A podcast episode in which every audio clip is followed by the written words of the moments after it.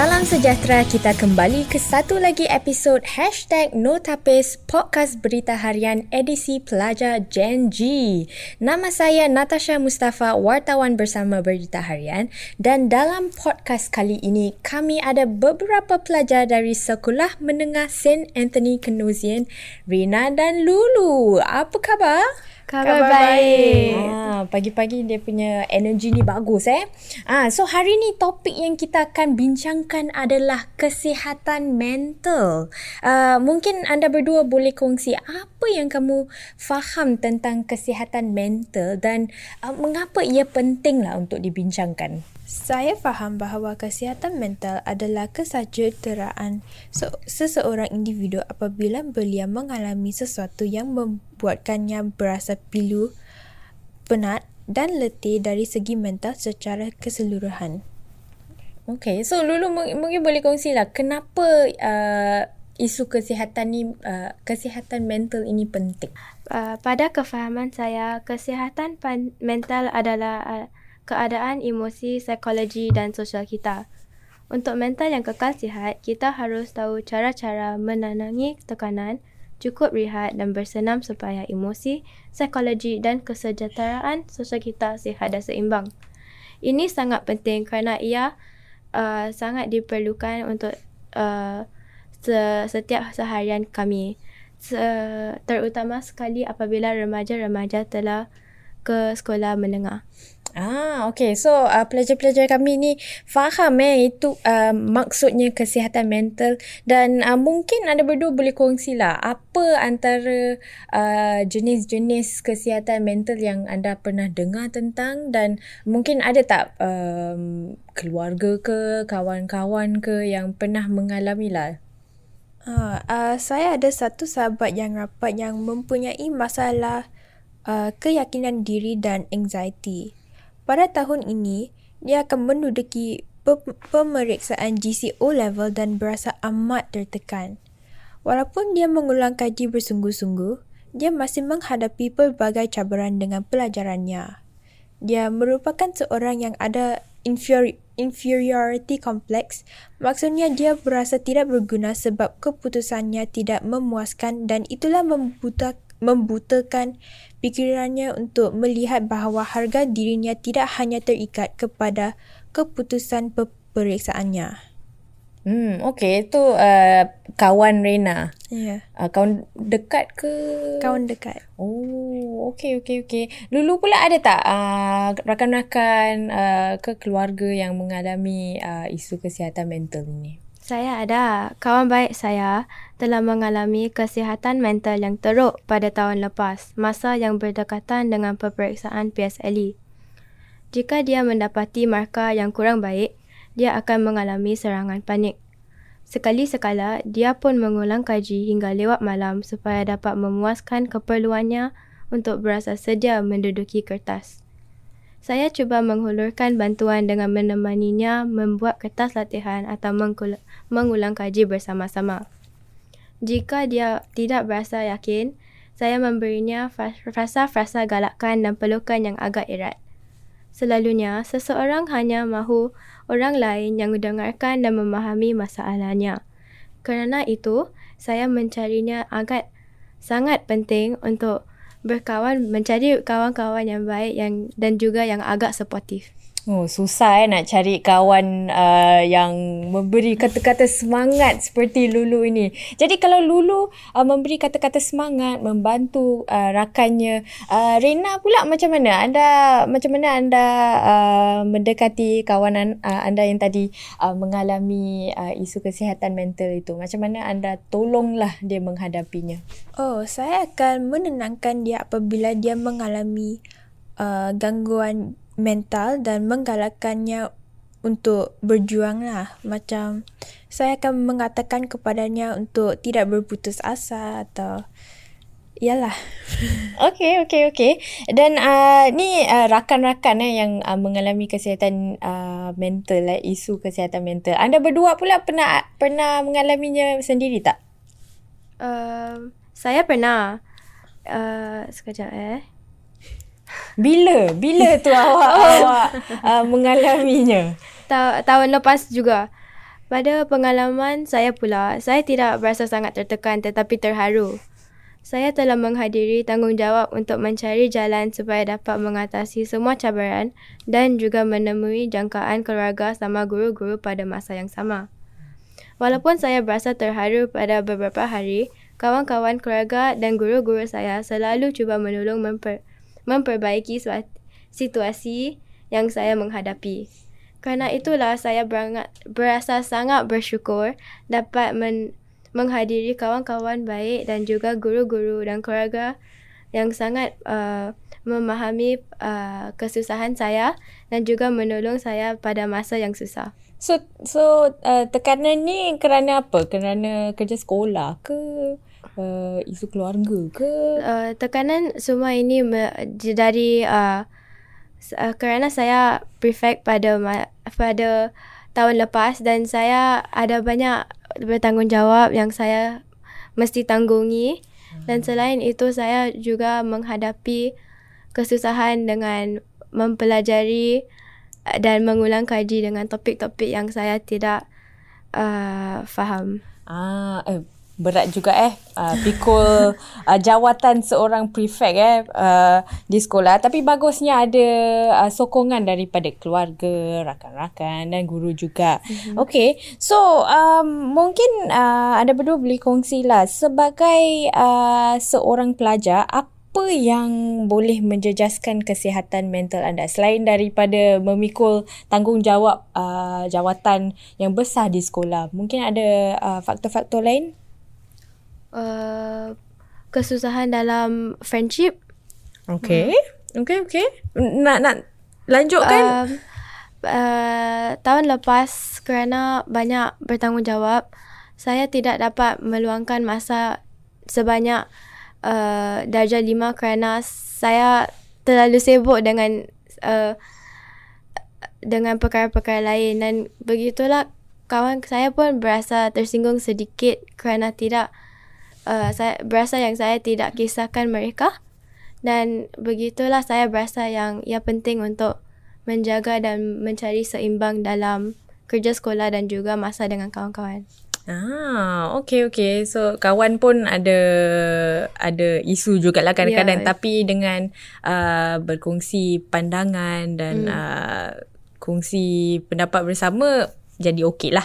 Ah, okey. Rena pula ada macam faktor-faktor lain rasanya akan menjejaskan uh, kesihatan mental seseorang. Uh, mungkin uh, uh, isu sebagai relationship. Ooh, relationship tu apa? BGR. Is it? macam boyfriend girlfriend okay. tapi dah break up kan.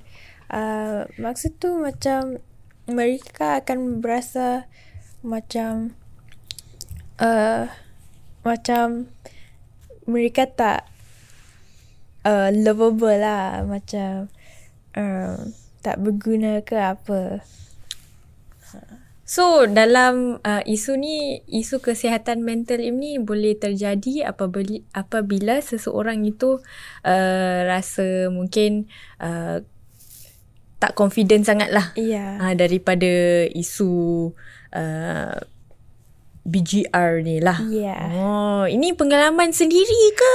Tak, tak, tak. Ah, tak. okay eh. Bukan pengalaman sendiri eh. Uh, okay, okay. So, selain selain uh, BGR ataupun uh, uh, dengan rakan-rakan, ada tak lain faktor rasanya? Uh, keyakinan diri. Okey, keyakinan diri lah. Okey, so, jadi kita kita faham eh terdapat beberapa faktor yang faktor yang boleh menjejaskan uh, kesihatan mental. Uh, contohnya uh, hubungan dengan rakan-rakan, dengan keluarga, mungkin um, pengalaman sekolah lah eh. Jadi tertekan eh macam tu. So jadi um, anda berdua mungkin boleh kongsilah apa antara cabaran yang berkaitan dengan membicarakan isu-isu kesihatan ini. Adakah ia mudah ataupun uh, mencabarlah untuk kongsi? Um, saya rasa cabaran utama yang berkaitan dengan membicarakan isu kesihatan mental adalah um, stigma yang ada. Dalam pendapat saya, generasi kini yang dikenali sebagai generasi yang terlalu sensitif dan ada stereotip yang kami semua macam snowflake lah. Saya rasa orang yang lebih dewasa sebagai datuk dan nenek atau ibu bapa sentiasa memperkot- memperkotak-katikan isu kesihatan mental.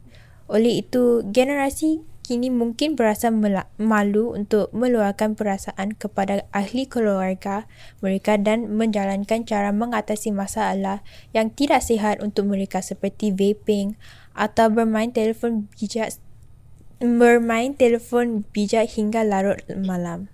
Hmm, okay, okay. Tadi ada satu term ni you gunakan frasa ni. Snowflake. Maksudnya apa? Maksudnya macam uh, orang itu terlalu lembut lah. Sebab snowflake tu macam sesuatu yang uh, senang untuk pecahkan.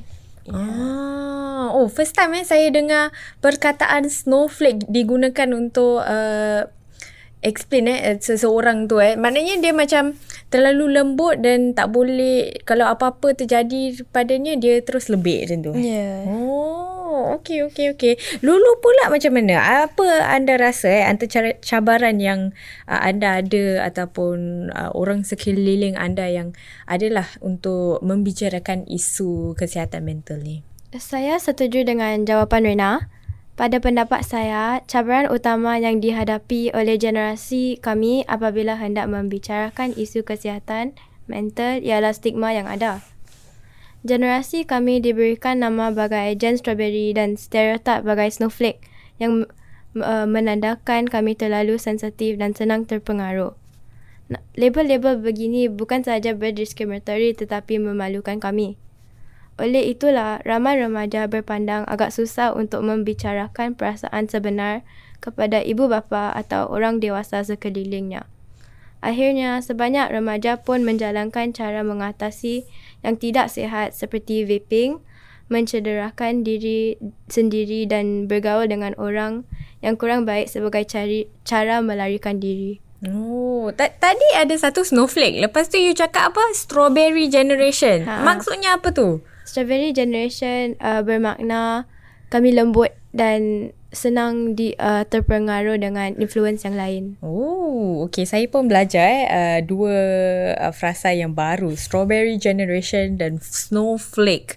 Um, mungkin uh, dengan isu-isu yang ini eh, yang mencabar untuk dibincangkan kan. Sekarang ramai eh menggunakan media sosial. Saya nampak ada video ni keluar satu post ini cakap pasal uh, kes, kesihatan uh, mental ni. Mungkin anda boleh kongsilah uh, bagaimana platform-platform media sosial ini digunakan uh, untuk berkongsi tentang isu kesihatan mental ni. Um, dari sudut pandangan saya, saya sentiasa melihat anak muda kini yang menggunakan aplikasi TikTok untuk menceritakan masalah mereka apabila saya melayari lelaman internet. Mereka akan muat naik sesuatu gambar atau video dengan lagu-lagu yang macam emo sikit dan dia akan uh, lagu ada, emo tu lagu macam mana? Entahlah macam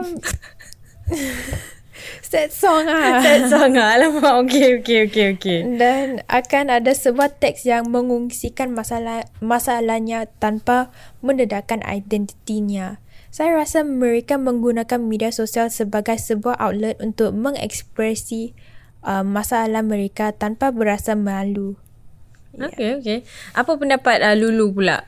Uh, dari pemerhatian saya, kebanyakan remaja menggunakan aplikasi seperti TikTok, Instagram dan media sosial lain-lain sebagai outlet untuk mengungsikan masalah yang mereka tengah menghadapi. Saya rasa mereka memuat naik hantaran-hantaran ini dengan harapan agar seseorang akan bersetuju dan menilaikan pandangan mereka. Saya pula selalunya hanya berkongsi perasaan peribadi dengan seseorang yang saya percayai sebagai kawan baik atau keluarga saya. Saya berasa bertua untuk menghadiri keluarga yang sentiasa memahami dan melayani cerita-cerita saya kerana jika tidak, saya pasti saya tidak dapat menjalinkan hubungan yang baik dengan mereka. Selain itu, saya juga tidak boleh mencari seimbang yang yang betul lah untuk saya. Hmm, jadi so adanya uh, platform-platform seperti media sosial ini memberi ruang lah untuk uh, anak-anak muda kita uh, kongsikan pendapat anda. So, korang berdua ada pernah kongsi mungkin buat TikTok dengan emo-emo punya lagu ke? Tak ada eh? tak, tak. tak. Okay, okay, okay. Mungkin dalam masa akan datang lah eh. Ada. Um, okay, so sekiranya anda mengalami masalah kesihatan mental, apa yang mungkin tips ataupun uh, apa yang anda akan lakukan lah um, untuk uh, mengatasi isu ini? Apa tips anda untuk mereka yang mengalaminya? Uh, jika mereka tidak ada seorang yang mereka berasa selesa untuk mengongsikan isu yang terlalu personal, uh, mungkin saya uh, saya nasihat mereka untuk uh, membuatkan uh, menuliskan uh, masalah mereka dalam sesuatu diary. Uh, sebab tidak ada orang yang akan judge awak lah dan uh, dan itulah uh, sesuatu outlet yang uh, macam like a safe space untuk mereka to just like channel out all of their emosi lah. Yeah. Okay, okay. So, ruang yang selamat adalah untuk mengambil buku nota, menuliskan perasaan anda yeah. uh, dan uh, mungkin tekanan yang anda terasa tu, tu pendamkanlah dalam buku tu lah eh rasa macam tu okay so tadi Lulu ada kongsi uh, sikit eh hmm. mungkin uh, berkongsi dengan keluarga ataupun rakan-rakan uh, mungkin selain dari itu ada tak cara lain lah yang anda akan mengatasi uh, isu ini Selalunya saya telah melakukan hobi saya yang itulah rollerblading. Jika uh, kamu tidak berasa selesa hendak mengongsikan peribadi yang private peribadi yang uh, personal begitu kamu boleh melepaskan emosi dengan membuat satu yang awak awak minat yang itu sepertinya rollerblading untuk saya atau melukis atau membaca buku Wow, ber, uh, berbakat eh. Rollerblading boleh, berlukis boleh. Okay, okay. So, jadi buat uh, buatkan aktiviti yang anda suka lah untuk melepas geram lah macam tu. Okay, mungkin selain tu boleh, siapa yang kita mungkin boleh uh, mendekati atau bercakap lah atau membincangkan isu-isu atau is, uh, problem yang kita ada lah. Um, mungkin selain daripada... Uh, ibu bapa atau kawan awak, awak juga boleh uh, go to like the uh, uh, macam macam ada pelbagai hotline untuk uh, tu menggunakan jika awak berasa um, emo sikit.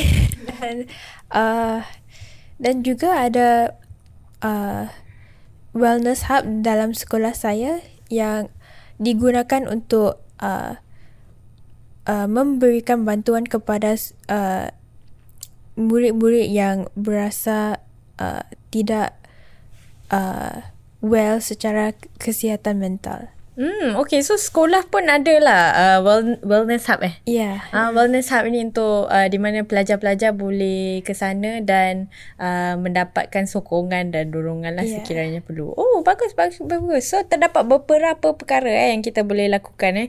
Uh, contohnya, satu adalah bercakap dengan keluarga dan rakan-rakan kami. Keduanya adalah bercakap dengan profesional mungkin di sekolah ataupun di luar sekolah yang yang boleh membantu kami. Dan uh, ketiga, uh, tulis dalam buku nota. Yeah. Ha, buku tulis dalam buku nota uh, pengalaman ataupun uh, perasaan yang kita mengalami dan uh, akhirnya boleh buatkan uh, ataupun lakukan aktiviti-aktiviti yang kami suka lah untuk uh, melepaskan geram ke at least have some fresh air. Betul? Betul. Alright, alright, alright. Im, dan uh, ada tak lain-lain mungkin nak cakap lah kepada mereka yang uh, mengalami isu kesihatan mental ni. Uh, kata-kata semangat lah kepada mereka.